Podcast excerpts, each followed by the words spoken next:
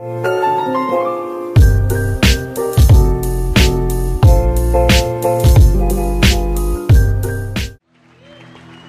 é bom. Aleluia. Você já cumprimentou a pessoa que está aí perto de você aí? Cumprimenta alguém que você não conhece ainda. Assim, soquinho de mano. Glória a Deus, mano. Seja bem-vindo. Prazer conhecer você. Estamos juntos na casa do Pai. Sinta-se em casa, amém? Aleluia. Tá quente aí, né, irmãos? Nos perdoe. Ainda não conseguimos resolver, mas logo a gente vai deixar isso aqui mais fresquinho. Tá bom? Mas tá bom, né, irmão? É bom que perde uns quilinhos, né? Tá bom para emagrecer hoje, né, irmão? Glória a Deus, as irmãs que ficam bravas, né? Que, né? O pastor também, né? Que o cabelo vai embora. Glória a Deus, a gente está aqui para mergulhar na graça. Então vamos suar para Jesus. Abra a sua Bíblia. Evangelho de Marcos, capítulo 12. Versículo 28. Eu quero pregar sobre o tema responsabilidade da graça. Amém? Evangelho de Marcos, capítulo de número 12, versículo 28. Eu já ministrei sobre esse texto, mas o Espírito Santo me, me tocou a trazê-lo novamente, porque eu acho que é um assunto que a gente precisa inculcar na igreja. Amém? Marcos capítulo 12, versículo de número 28. Essa manhã eu preguei numa igreja, eu não, não estive na nossa igreja de Guarulhos, preguei numa, numa outra igreja que foi convidado, e o tema da, da conferência é de, Estamos debaixo da graça. E aí eu fui tocado por essa palavra, ministrei lá, e eu quero compartilhar aqui também. Amém? Quem achou, diga amém. Se tiver alguém sem Bíblia aí do seu lado aí, você oferece carona por irmão. Marcos capítulo 12 e o versículo 28 em diante. Amém? Diz assim: Um dos mestres da lei aproximou-se e os ouviu discutindo, notando que Jesus lhe dera uma boa resposta perguntou-lhe: Todos, de todos os mandamentos, qual é o mais importante? Está falando dos mandamentos da da lei. Respondeu Jesus: O mais importante é este: Ouve, ó Israel, o Senhor, o nosso Deus, o Senhor é o único Senhor. Ame o Senhor teu Deus de todo o seu coração, de toda a sua alma, de todo o seu entendimento, de todas as suas forças. E o segundo é este: ame o seu próximo como a si mesmo. Não existe mandamento maior que estes. Muito bem, mestre, disse o homem. Está certo ao dizer que Deus é único e que não existe outro além dele. E amá-lo de todo o coração e de todo o entendimento e de todas as forças, e amar o próximo como a si mesmo, é mais importante do que todos os sacrifícios e holocaustos. Diga comigo, é mais importante do que todos os sacrifícios e holocaustos. Amém?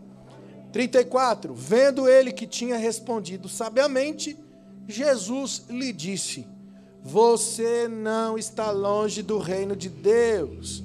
E daí por diante ninguém ousava fazer perguntas. Amém, amados? Até aí, pode sentar. Espírito Santo, você tem liberdade nessa noite. Ensina-nos, trata-nos, leva-nos a um lugar de entendimento e de revelação. Amém? Glória a Deus. Amados, eu não sei se você já ouviu alguém dizer para você que você não tem que ler o Antigo Testamento. Você tem que ler o Novo Testamento, que o Velho Testamento foi abolido. Quem já ouviu alguém dizer coisa desse tipo aí? O Velho Testamento foi abolido. E aí há uma rejeição das escrituras da antiga aliança por conta de uma visão, de uma graça distorcida.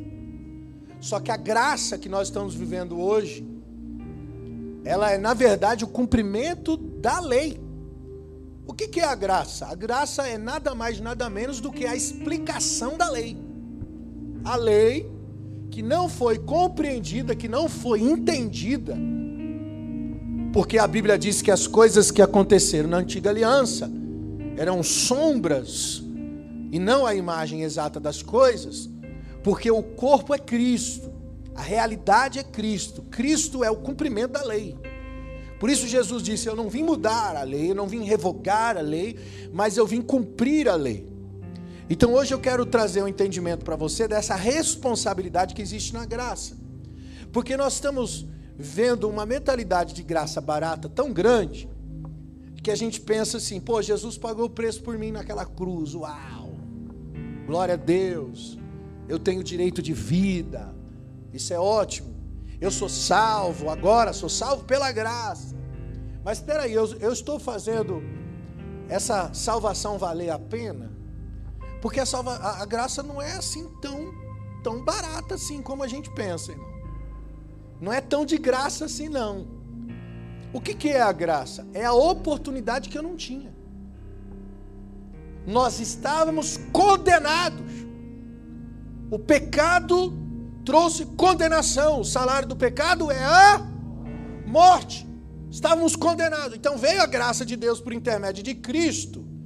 E o que, que a graça me deu? A graça me deu a oportunidade de um tribunal de defesa. Por isso que Jesus é chamado de o nosso advogado. A Bíblia diz que ele é o nosso advogado, porque agora eu não eu não estou sendo salvo direto, irmão eu vou passar por um tribunal. E aí, por, por isso, eu preciso entender a lei de Deus, que é explicada através da graça, que é revelada através de Cristo. Se eu não entender em Cristo o que de fato é a graça, significa que no dia do tribunal, e a Bíblia diz que um dia todos nós vamos prestar conta pelo que tivermos feito bem ou mal, por intermédio do corpo de Cristo, ou seja, haverá um tribunal, haverá uma prestação de contas da igreja. Isso é a graça, a oportunidade de um tribunal, a oportunidade de uma defesa, onde Cristo pode ser o meu advogado. Eu também costumo dizer que a graça de Deus é como um mapa do tesouro. Deus dá o mapa para você, mas quem tem que encontrar o tesouro é você. Então precisa haver esforço da minha parte para que eu possa viver a graça de Deus. Existe uma galera pregando aí fora é, que a graça ela me libera. Então, tipo assim, os meus pecados foram perdoados, até mesmo os pecados que eu ainda não cometi, que eu ainda vou cometer, que já foi perdoado na cruz. Então fica tranquilo, pode pecar à vontade, porque esses pecados já foram pagos lá na cruz. Então tem uma galera que prega isso. Esses dias uma pessoa me perguntou uma coisa na internet e ela ouviu uma pregação absurda e me perguntou se isso era verdade. A pessoa ouviu uma pregação que o cara dizia o seguinte: que João Batista ele, ele saiu do propósito de Deus. Que João Batista, lá na prisão, ele não sabia mais quem era Jesus, e ele só foi preso porque ele estava fazendo aquilo que não era o seu chamado. João Batista estava corrigindo as pessoas, estava é, apontando o dedo para o pecado das pessoas, e por causa disso foi decapitado e morto. Sendo que João Batista só devia preparar o caminho do Senhor. E eu disse que absurdo, né? Porque Jesus então também saiu do propósito. Jesus apontou o pecado. Jesus confrontou o pecado das pessoas. E as pessoas às vezes argumentam tanta besteira para tentar defender a tese de que a gente não pode incomodar o pecado de ninguém. Porque estamos na graça. E na graça já foi perdoado, então deixa quieto. Viva do seu jeito, do seu modo. E a gente precisa entender que tem uma responsabilidade muito grande sobre a graça. Irmãos, olha para a igreja primitiva. A igreja primitiva, dois caras, ou aliás, um casal, duas pessoas, Safira e Ananias, mentiram para Pedro, e uma mentirinha, uma bobagemzinha, coisa boba, só para ficar bonito na foto. Mentiram sobre o valor da oferta. E a Bíblia diz que Deus os matou na frente de todos ali, eles caíram mortos. Olha só que coisa terrível que aconteceu na graça. Então a graça, ela é a minha responsabilidade hoje. A graça não é um tapete para a gente jogar sujeira para debaixo do tapete e falar: pronto, está tudo certo. A graça é a oportunidade que eu tenho agora de assumir uma postura, porque antes eu não tinha nem oportunidade de postura, eu estava condenado. Mas agora eu tenho a oportunidade, o privilégio de poder fazer valer a pena. O que foi a cruz de Cristo? A cruz de Cristo foi para reconciliar o homem que estava desconectado do Criador. E a partir dessa reconciliação com Deus, eu preciso fazer valer a pena. Por isso que a Bíblia diz: uma vez que Cristo morreu pelos seus pecados, não convém mais que você viva no pecado, mas viva agora em novidade de vida no Espírito. É isso que a Bíblia diz. Jesus disse: Quer ser meu discípulo? Traga a sua cruz, negue-se a si mesmo, negue tudo que você tem, renuncie a sua própria vida. Então, cara, a graça de Deus é uma grande responsabilidade. E eu escolhi esse texto porque existe um questionamento sobre o melhor mandamento. Qual o maior mandamento da lei?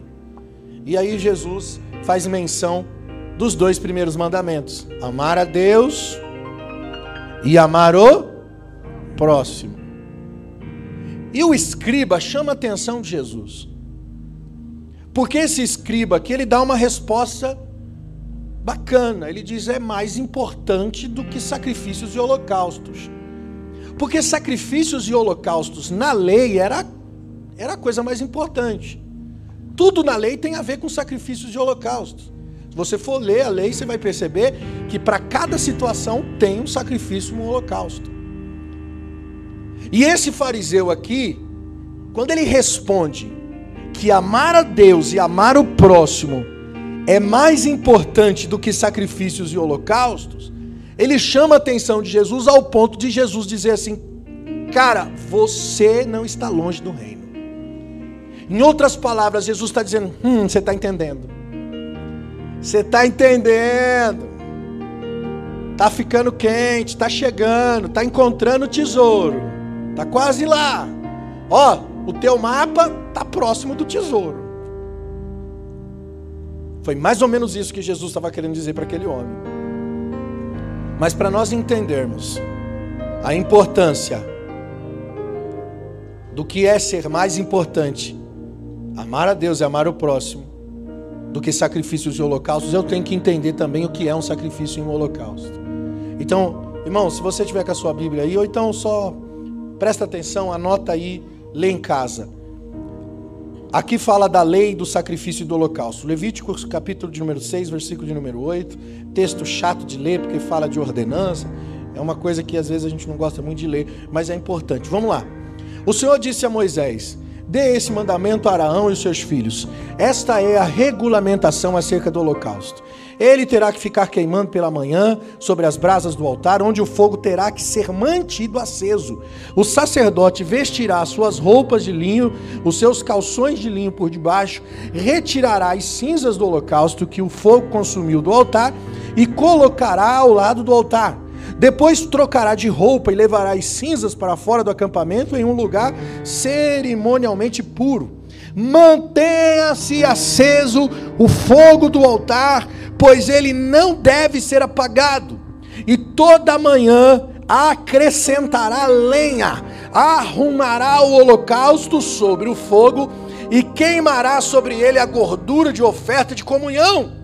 Mantenha-se o fogo continuamente aceso sobre o altar, ele não deve ser apagado.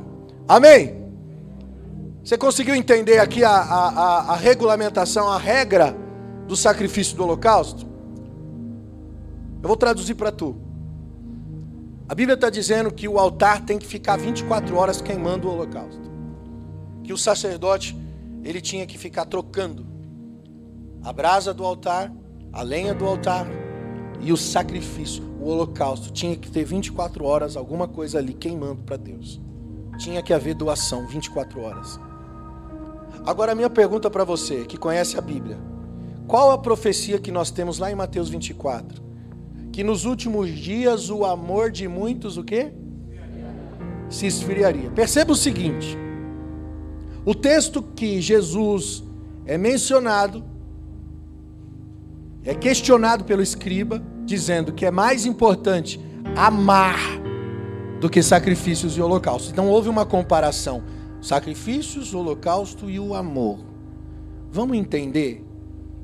Porque os sacrifícios e o holocausto é justamente a revelação da sombra que existe nos sacrifícios e holocaustos. A ordem era que o sacrifício deveria ficar aceso 24 horas, ele não poderia ser apagado. E os sacrifícios eram sombras que apontavam para Cristo, ok? Colossenses 2,17 diz: Essas coisas são sombras daquilo que haveria de vir, a realidade, porém, encontra-se em Cristo. Então, a dedicação da vida que representa os sacrifícios no altar sendo quebra, queimado, a dedicação da vida era o símbolo do holocausto e do sacrifício. O altar continuamente aceso significa que tem que ter sacrifício sobre o altar, tem que ter holocausto, tem que ter 24 horas dedicação da vida pois é a única forma de permitir com que o fogo se mantenha aceso e não se apague. O fogo só está aceso se tem alguma coisa para queimar. Se não tem nada para queimar, o fogo apaga. O fogo do altar serve somente para consumir o holocausto. Sem sacrifício, sem holocausto. Sem holocausto, Deus não sente o cheiro da doação, Deus não sente o cheiro da oferta, Deus não sente o cheiro da dedicação da vida.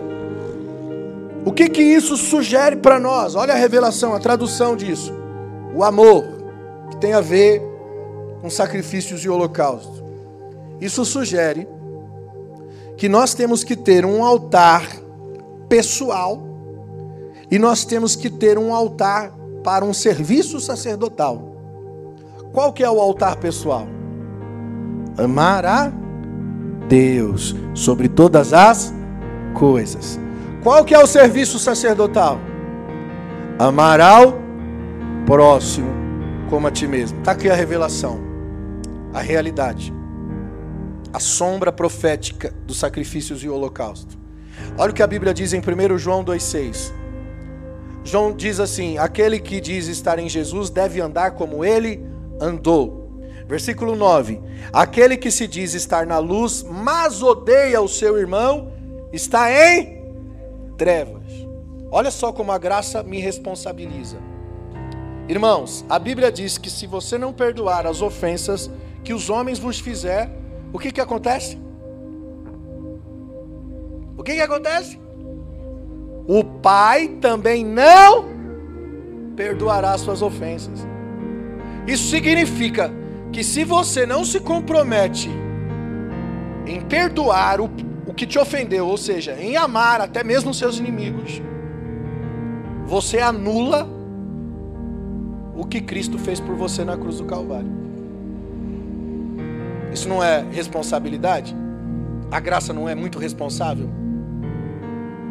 Não é tão de graça assim? Entende?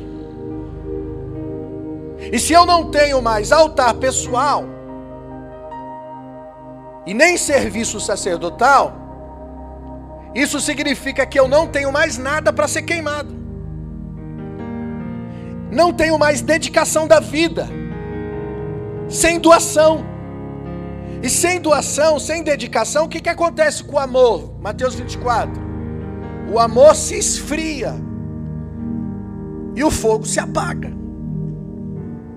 Por isso que se você perdeu o hábito de dar, se você perdeu o hábito de servir, de abraçar, de estar junto, de dar tempo a outra pessoa, de dar preferência, de dar o seu lugar para o outro, o que, que acontece com o amor?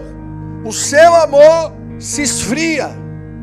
O amor não acaba, mas para você ele esfria. Porque você se relacionou, você se envolveu com aquilo que não é amor. Mas e aí, o que é não amor? O não amor é pensar em si mesmo. Tudo que tem a ver com individualidade é a oposição do amor.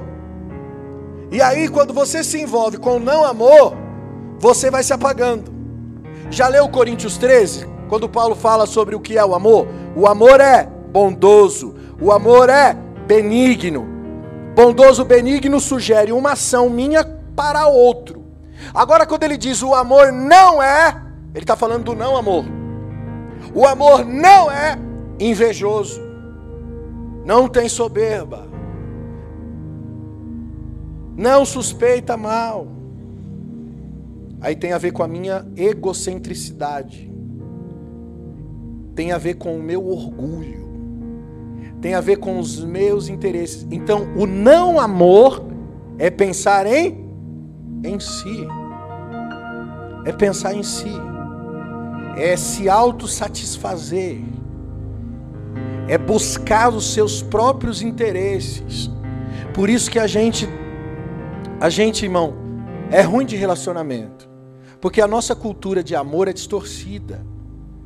A nossa cultura de amor é, é se satisfazer. A gente não ama a pessoa, a gente ama o sexo o prazer que temos através da relação. A gente não dá valor para o ser humano que está ali, a gente dá valor por aquilo que o ser humano que está ali pode nos devolver, pode nos oferecer de volta. E aí muita gente vem dizer assim, pastor, eu quero me divorciar porque o amor acabou. Na verdade, o amor não acabou. O problema é que a pessoa deixou de servir, deixou de abraçar, deixou de estar junto, deixou de dar tempo, deixou de dar preferência, deixou de dar lugar ao outro. E quando ela deixa de dar preferência ao outro, o que, que acontece? O amor acaba, ele se esfria. Ele acaba não, ele se esfria. Porque o amor não pode acabar, o amor não é um sentimento, o amor é uma pessoa. E quando eu me relaciono com a pessoa do amor, quem é amor? Deus é e por que, que Deus é amor? Porque Deus não é individual. Deus, ele é um, mas com tudo que ele criou. Deus não se apresenta individualmente, ele se apresenta coletivamente. Tanto que no início ele fala no plural: façamos o homem, a nossa imagem. Deus sempre se apresentou como Pai, Filho e Espírito Santo. Deus é uma unidade coletiva, uma unidade indivisível. Ele só é amor porque ele tem quem amar. Não dá para ser amor se amando. Amor próprio, quando só é amor próprio, é egocentrismo, é idolatria, entende? Agora a minha pergunta é a seguinte, irmãos. Nesses últimos dias que nós estamos vivendo, Mateus 24, onde a Bíblia diz que, que o amor de quase todos, é muita gente, né? Quase todos. O que, que é quase todos? É quase todos. Ué. É muita gente o amor de quase todos se esfriará, porque nós estamos vivendo a cultura do egocentrismo. Natureza caída do homem, que busca os seus próprios interesses. A minha pergunta é que nesses últimos dias, quem vai continuar queimando? Quem vai continuar com o altar aceso? Quem vai ter lenha acesa? Quem vai ter holocausto? Quem tiver doação, irmãos. Quem tiver doação, quem continuar se dando por algo, quem continuar se dando por alguém, porque o amor só vai ser amor se você estiver dedicando a sua vida por algo ou por alguém. É isso que nos une com aquilo que é maior do que nós, trazendo sentido à nossa existência. Você já percebeu que a vida do homem parece uma coisa meio que sem sentido?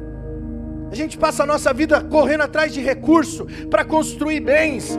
E quando nós construímos o bem e depois envelhecemos e deixamos tudo para trás. Salomão deixa isso bem claro em Eclesiastes, que tudo é vaidade, de que adianta construir riqueza se tudo isso será deixado para trás. Salomão entendeu que essa corrida que a gente tem, essa corrida egocêntrica, essa busca por nós mesmos, pela nossa individualidade é perda de tempo.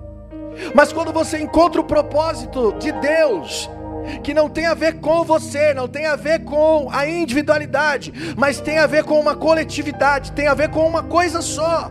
É Deus sendo um comigo, é Deus sendo um com você. Por isso a igreja é chamada de corpo, onde Cristo é o cabeça desse corpo e somos membros uns dos outros, porque a nossa vida só vai ter significado e propósito quando entendemos o valor do outro o valor do outro. A graça de Deus só vai ser graça de Deus na minha vida quando eu entender o amor ao próximo, o amor a Deus e o amor ao próximo. Ou seja, a graça ela é anulada na minha vida se eu penso em ser somente beneficiado. A graça só tem autenticidade quando eu também me torno benefício. De graça recebeste, de graça o quê? Dai. Irmão, de graça aqui está falando da própria graça. Eu recebi uma graça. E agora eu tenho que dar. Eu tenho a responsabilidade da doação dela.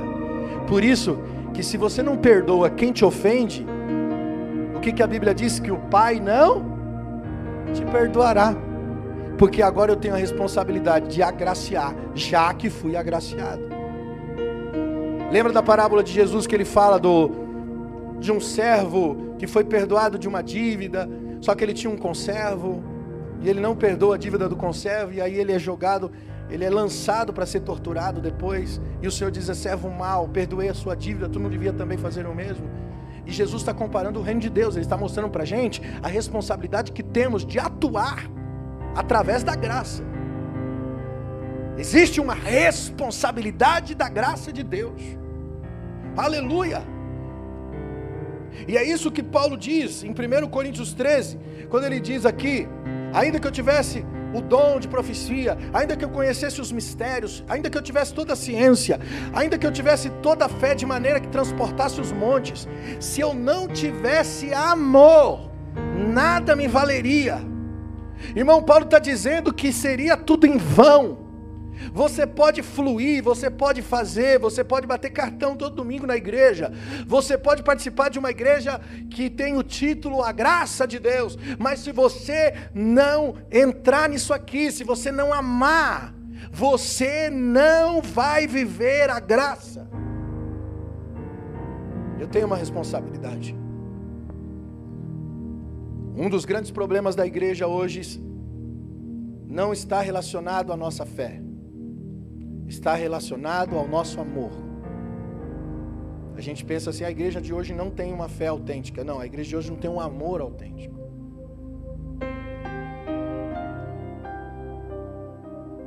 Porque a fé genuína opera através do amor. Quando eu olho para a igreja hoje, eu vejo o mesmo a mesma cultura de Baal dos dias do profeta Elias. Elias geme, Elias chora, Elias sobe um monte, ele sente a tristeza por ver uma nação se perdendo, porque muitos profetas abandonaram o Deus verdadeiro para servir um pseudo falso Deus chamado Baal. Nós olhamos para a igreja hoje e vemos uma cultura baalista. Baal era considerado o Deus da fertilidade, porque na época é, eles viviam da agricultura. E aí, quando havia seca na terra, o que, que acontecia? O povo cria um falso Deus, um Deus que faz chover. para poder fazer suas ofertas em troca de prosperidade. Tanto que no cenário de Elias, Elias sobe para profetizar e ele diz: Não vai chover na terra por três anos e meio. E a Bíblia diz que sobre a palavra de Elias não choveu sobre a terra por três anos e meio, só para mostrar para aquele povo que Baal não é o Deus da prosperidade, coisa nenhuma. Quem manda é o Senhor. E a Bíblia diz que depois de três anos e meio, o profeta aparece novamente no cenário e ele traz a palavra. Ele diz: Aparelhe os carros, porque está vindo o som de uma grande chuva. E aí, sobre a palavra de Elias, Deus envia a chuva para mostrar para aquele povo que Baal não é nada. Mas muitos dos povos de Israel, inclusive profetas, abandonaram o Deus verdadeiro para cultuar um Deus, um falso Deus por interesse. É isso que define o baalismo. É a idolatria da troca de favores. Eu vou cultuar um Deus que faz alguma coisa que eu preciso. Eu preciso do quê? Eu preciso de chuva para que eu tenha trabalho, para que eu tenha colheita e para que eu tenha prosperidade. Irmãos, eu já disse aqui que a idolatria não está na imagem de escultura, mas está por trás do propósito de adorar a imagem. Por isso que tem uma imagem ali, você vai ver que para cada imagem tem um propósito. O, a, o santo é das causas X. E aí a pessoa precisa de uma coisa, ela fala, vou buscar naquele santo que ele é especialista em resolver esse tipo de problema. E aí a pessoa se dobra a um santo, será se ela está adorando o santo? Ou será se ela está na verdade, se reverenciando diante da própria necessidade. Ela está cultuando a imagem ou está cultuando o próprio ventre? Porque quando nós oferecemos um culto em troca de favores, o seu culto não é ao Deus que você oferece o culto, o seu culto é a si mesmo, porque o que você está fazendo está galgado no favor. Se você botar a palavra lá, idolatria, no dicionário, no Google, lá vai aparecer para você é oferecer um culto a um Deus em troca de favores.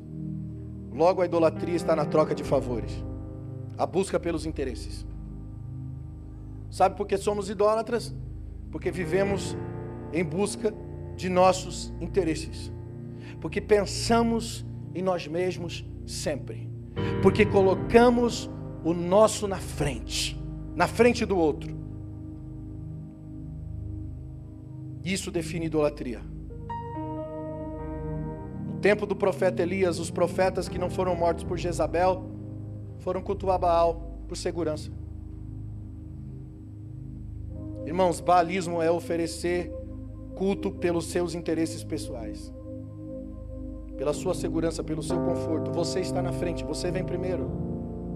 Esse é o grande mal da idolatria, é o não amor.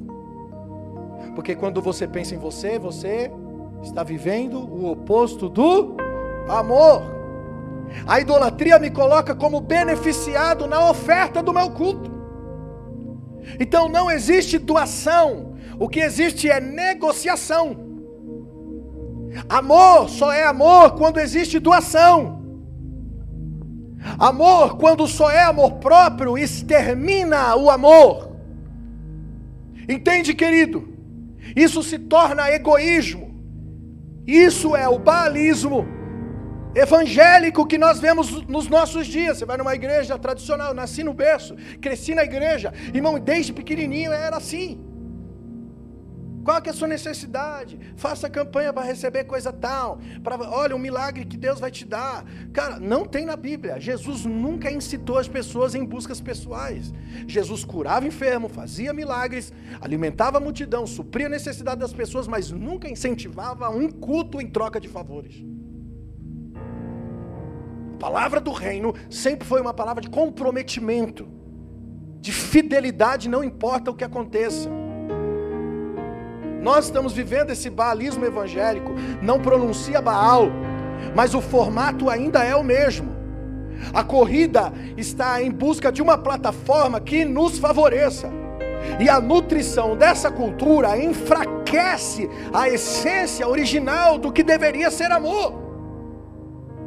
Aí você vê o povo se rendendo a uma proposta que oferece uma estabilidade Mas nem sempre um lugar seguro é um lugar seguro, porque você pode estar preso dentro de uma cadeia espiritual pela ignorância da sua própria cobiça. Quer ver botar na internet frases desse tipo, irmão? As pessoas ficam loucas. Que, como assim? Jesus não dá prosperidade? Ele quer o nosso melhor. As pessoas não aceitam, porque elas foram educadas desde pequeno à idolatria, está na natureza delas. O pecado gerou a idolatria, porque a partir da separação do homem de Deus, o homem passou a ser idólatra do próprio ventre, ele passa a viver por si mesmo. Não existe mais a conexão, uma unidade indivisível, como é o Pai, o Filho e o Espírito. Por isso que Jesus, quando ora no monte, ele diz: Pai, que eles sejam um como nós somos um. A oração de Jesus é que a gente entenda a unidade coletiva.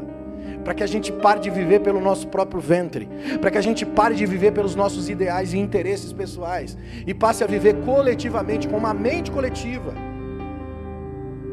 Hoje você olha para o cenário evangélico, nós vemos um povo profetizando por carreira, profetizando por prosperidade, profetizando por grandeza ministerial. Quantas vezes eu já recebi profecia de gente que vem assim: mistério, terra de Manefly, eis que tu vai andar no meio dos grandes. E eu não quero andar no meio dos grandes. Sabe por quê? Porque Jesus senta com os pequenininhos e diz assim: Ô oh, Pai, te dou graças, porque ocultaste a revelação dos grandes e revelaste aos pequenos. Então eu quero estar com os pequenos, porque a revelação está com os pequenos. Mas essa mentalidade de cultura de grandeza está distorcida dentro da igreja. A igreja está andando na mesma vibe do mundo.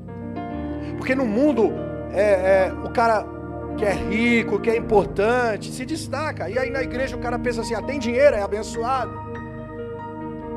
É famoso, ó, Deus está exaltando. Então tem uma mentalidade que caminha na mesma vibe do mundo. Só que a minha Bíblia diz que no reino, o pequeno é que é grande, o fraco é que é forte, o que chora é que está alegre, o que perde é o que ganha, e o que morre é o que vive. Porque se você perder a sua vida por amor de mim, disse Jesus, você encontrará a vida eterna. Mas se você tentar salvar a sua vida, você a perderá. Perceba que a lei da grandeza no reino é diferente. Aí Jesus vem e cita a vida do homem chamado João Batista e diz: Esse cara é o maior que já nasceu de um ventre de mulher. Jesus coloca João Batista acima de Abraão, acima de Moisés, porque ele diz: Esse cara é o maior que já nasceu. Agora, quem era esse cara, irmãos? João Batista era o cara que quando olhava para Jesus dizia: Ele é o noivo, eu sou apenas o amigo do noivo. Ele era o cara que quando Jesus chegava, ele dizia: Eu não sou digno da sua presença, eu não sou digno nem de tocar nas sandálias do Senhor. E ele dizia: Convém que ele cresça e eu me diminua. E aí Jesus pega esse cara e diz assim: Esse é o maior. E deixa para nós um desafio. Ele diz: Mas aquele que conseguir ser o menor no reino de Deus será maior do que João. Porque no reino de Deus o menor é que é o maior. Percebe que a matemática de Deus é oposta à nossa matemática caída, idólatra. Porque no reino de Deus, a valorização está sempre no outro. Isso é amor. Deus é amor. E o que é amor? Amor é valorizar o outro. Amor é se dedicar ao outro. Amor é considerar o outro superior a você mesmo. Amor tem a ver com o outro, não tem a ver com você. Tudo que tem a ver com você, exclusivamente para você, é idolatria. Mata o amor. Destrói o amor. Você está entendendo, irmãos? Eu olho para a igreja no, nos dias atuais e como eu vejo o quanto nós ainda precisamos evangelizar o evangélico. Quanto nós ainda precisamos pregar. Você percebe a importância, a importância de estarmos num programa de rádio hoje? Normalmente quem escuta a rádio evangélica são pessoas que estão presas nessas cadeias mentais ignorantes. Aí quando escuta a gente falando alguma coisa como essa, pode abrir o entendimento e entender a realidade do reino. Sabe, o baalismo evangélico tem se infiltrado até mesmo no meio de pessoas que têm uma palavra coerente, mas está com a motivação errada, está se perdendo na motivação. E às vezes conduzimos a obra de Deus em um subconsciente que é baalista, porque nós queremos fazer o que está em alta. Não, vamos fazer o que está em alta. Então eu vou contratar alguém que está em alta para vir aqui na igreja pregar, cantar e aí vai lotar a igreja. E a igreja vai ter visibilidade, porque se o famoso vem, logo a gente tem visibilidade. E aí as conexões com os famosos nos faz pessoas mais importantes. E o que, que acontece com a igreja? Ela perde o senso missional. Qual que é o senso missional? É a doação. O amor é o formato original. A cruz foi o maior campo missionário da história, amado. E nós, igreja dos dias atuais, criamos os nossos jogos de interesse. Você contrata um artista que custa caro, mas dá retorno e dá visibilidade. E a igreja se tornou um empreendimento. Alguns bilhetam os cultos, cultos bilhetados sem propósito nenhum apenas para pagar o cachê e para dar rendabilidade. Aonde está a doação da vida? Aonde está o altar do sacrifício? Irmão, parece que ninguém dá ponto sem nó. Nós precisamos quebrar essa cultura desse culto pagão, porque é culto pagão isso aí, amado. Tem toda a cerimônia, tem, tem todo um rasgar-se, as pessoas se rasgam, elas choram, elas se colocam e falam, é o poder de Deus. Não é não, amado, sabe por quê? Porque não tem holocausto, não tem doação, não tem dedicação. A Bíblia diz que o amor de quase todos se esfriaram.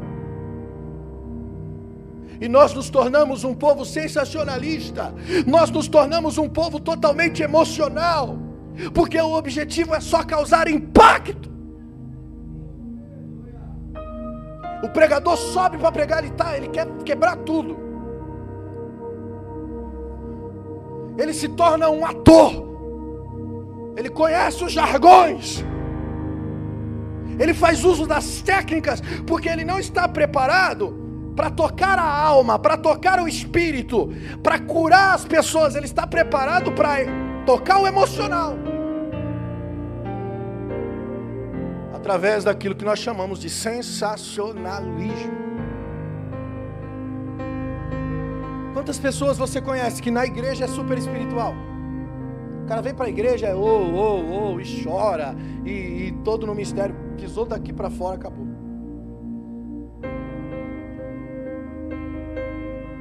Quantos ministros de louvor você já viu que subiu no altar, irmão? poder, presença, glória. Mas muitas vezes é só para causar no nosso emocional. Não é real. Não é real.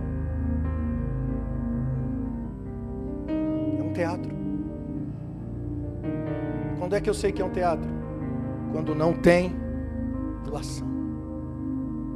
Tem um rasgar todo um rasgar, tem toda uma cerimônia, mas não tem o holocausto, não tem amor, não tem amor.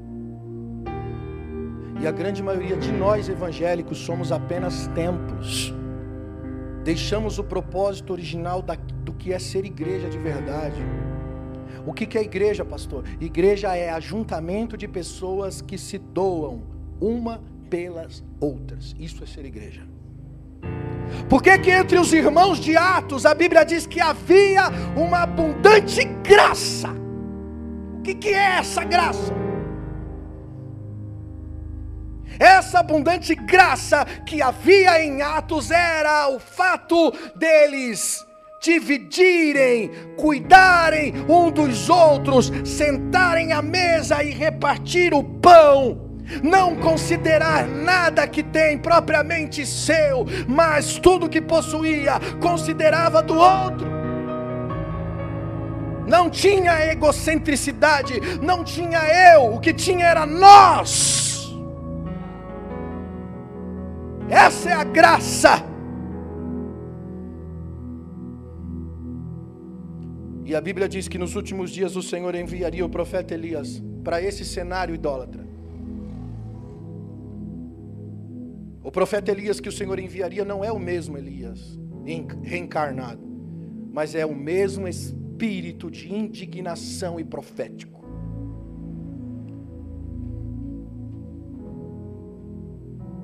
E eu acredito, irmãos, que os Elias entram no cenário para dizer a seguinte coisa: até quando vocês ficarão cocheando entre dois pensamentos? E aí, você quer Deus ou você está atrás dos seus interesses? E aí? Porque quem está cultuando Baal estava atrás dos seus interesses. Quem quer Deus vai ter que se esvaziar, vai ter que ah, renunciar, vai ter que passar pelo que tiver que passar e adorar. Era isso que Elias estava dizendo. Até quando vocês vão ficar coxando por dois pensamentos? Ou é Deus ou é Baal, gente. Porque quando nós estamos divididos entre pensamentos, o altar é comprometido. Aí não tem mais fogo. E sem fogo, o amor esfria. E você fica dividido no seu altar pessoal e você fica dividido no seu altar público, no seu altar coletivo. O que que Elias faz? Quando Elias entra no cenário para confrontar os profetas de Baal, irmãos, ele, ele levanta dois altares e ele conserta os dois altares, o coletivo e o altar pessoal. Isso é unir todas as coisas sobre um propósito, para que Deus responda com fogo, para que Ele receba a oferta do nosso altar porque agora existe integridade naquilo que nós estamos fazendo. E o que é integridade, pastor? É ser inteiro, ser completo. Você só é completo quando você for um com Deus e for um com o próximo. Você só é completo quando você amar a Deus e amar o próximo. Do contrário, nós seremos fatiados no nosso estilo de vida. Ser inteiro é você parar de ficar cobrando as pessoas, porque você percebeu que você já é completo. Como diz Tiago 1,4: completo, maduro e sem falta de nada. Então, no lugar de você ficar cobrando, você dá, você doa. E alguém pode dizer, é, pastor, mas eu já dou tanto e ninguém, e a pessoa não me retribui, a pessoa não me ama de volta, irmão. Para de carência. Carência é nada mais, nada menos do que uma pessoa incompleta e vazia. Ah, mas se a pessoa não me ama de volta, continue amando, continue dando. Sabe por que nós amamos a Cristo? Porque Ele nos amou primeiro. Porque Ele é completo. E quem é completo não espera amor de volta, Ele ama porque Ele é amor. Se somos infiéis, Deus permanece, porque não pode negar quem Ele ele é completo.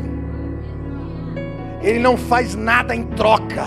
Ele faz porque Ele é. E quando você e eu chegarmos a esse lugar de completude, não importa se as pessoas não retribuem, você continua amando, servindo, esse é o amor da cruz, que ama quem te persegue, quem ama quem te agride, que continua amando quem crucificou você, que diz: Pai, perdoa, eles não sabem o que fazem. Os caras crucificaram o Salvador, mas ele continua amando. Esse é o amor da cruz, esse é o amor de Jesus, esse é o amor da graça de Deus.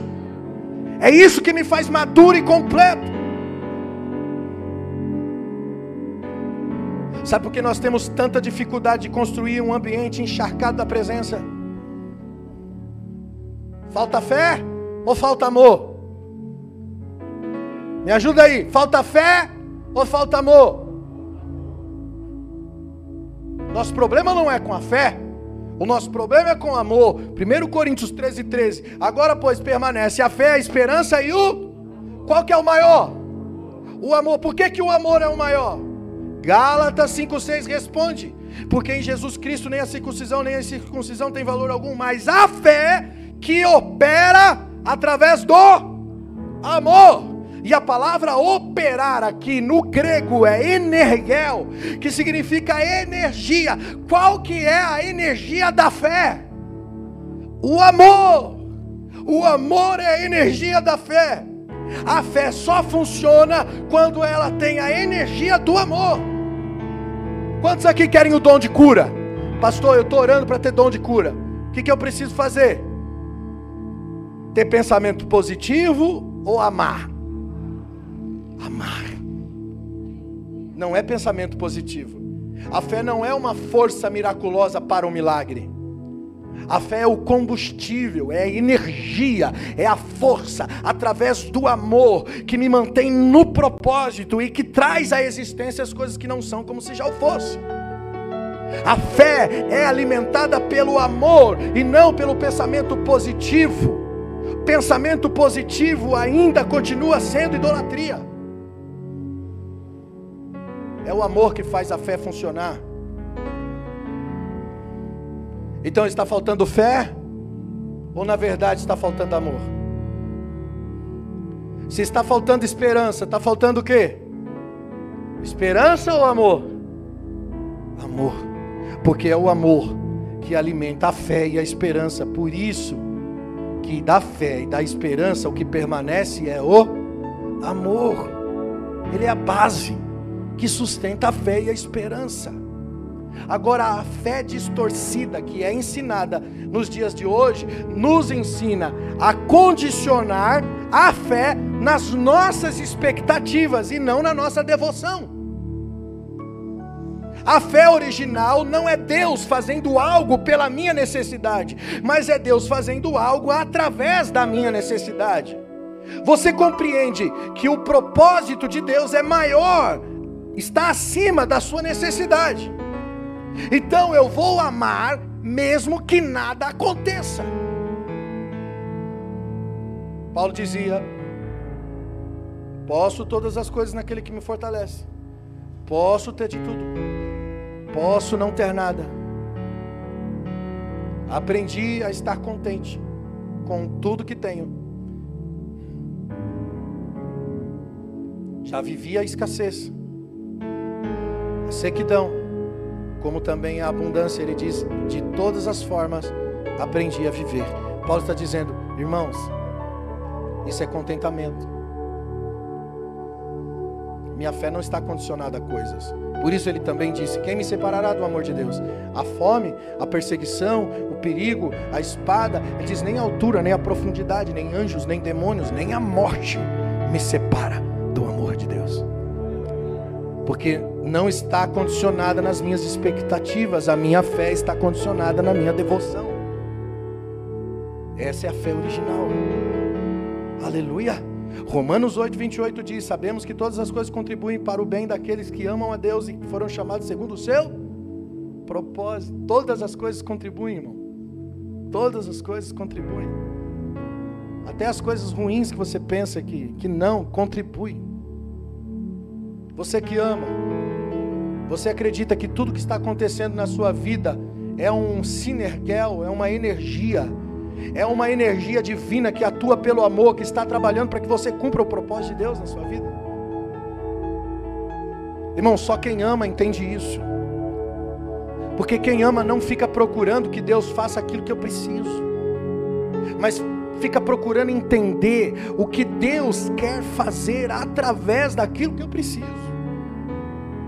Porque é muito fácil a gente cantar o hino da vitória, igual o povo de Israel fez depois que atravessou o mar. Olha que interessante. O povo atravessa o mar vermelho e canta o hino da vitória. Eu imagino Deus sentado no trono, olhando para aquele povo, dizendo: Sabe nada, inocente. Vocês vão ficar 40 anos aí para aprender a me adorar sem nada.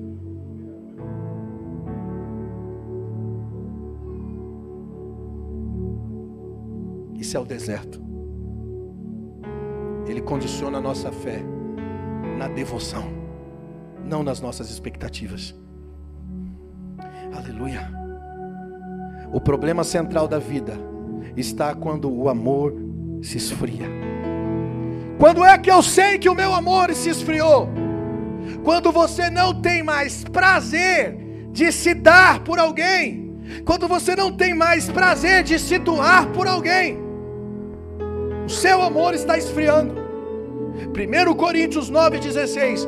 Porque se eu anuncio o Evangelho e não tenho do que me gloriar, pois eu estou cumprindo a minha obrigação. E ai de mim se não anunciar o Evangelho. Aí Paulo diz no versículo 17: Por isso faço de boa vontade, porque terei o prêmio, mas se de má vontade, eu só estou cumprindo a obrigação. Sabe o que Paulo está dizendo? Que nós temos que sentir a responsabilidade, mas de boa vontade. Ou seja, por amor, amado. E se é por amor, eu tenho o prêmio. Mas se de má vontade, não. Você entende que tem que ser real? Tem que ser real, amado. Romanos 13, 8. Eu vou encerrar aqui. Paulo diz: Não devam nada a ninguém, a não ser o amor. O amor que você deve ter uns pelos outros, pois aquele que ama o próximo cumpre a lei. Sabe o que Paulo está dizendo? Vou tentar traduzir aqui para você aqui.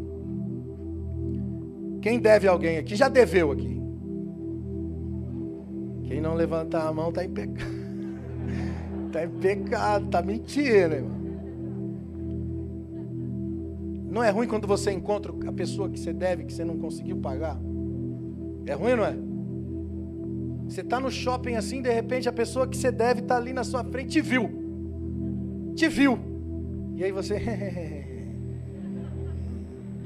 Eu não esqueci não, viu? Não esqueci não.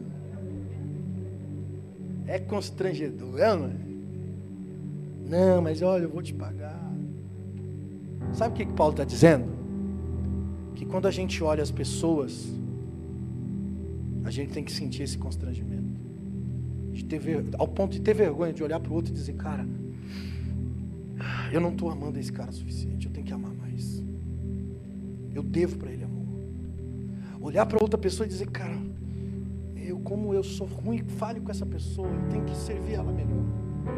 Eu tenho que abraçar mais.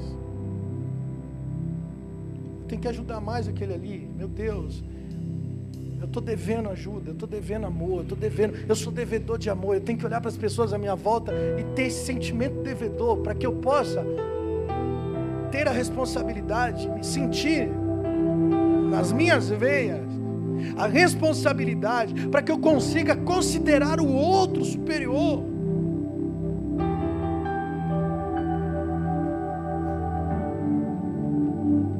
Podemos, precisamos perder esse sentimento, essa cultura idólatra, que faz a gente olhar para os outros com indiferença, como se alguém estivesse tomando o nosso lugar. Como se as pessoas estivessem nos incomodando. Tem gente que é tão desconfiado que já é, esse cara quer alguma coisa. A gente já pisa com o pé atrás sim. Somos tão ruins de relacionamento, somos tão idólatras e não conseguimos amar como deveríamos amar. Eu vim aqui dizer para você nessa noite que a graça de Deus é essa responsabilidade. Se você pensa que foi salvo só porque aceitou Jesus, você está meio enganado. Você vai ter que entrar para o reino dele. Você vai ter que assumir um compromisso no reino de Deus. Você vai ter que despir de si mesmo para vestir as roupas, as vestes sacerdotais do reino.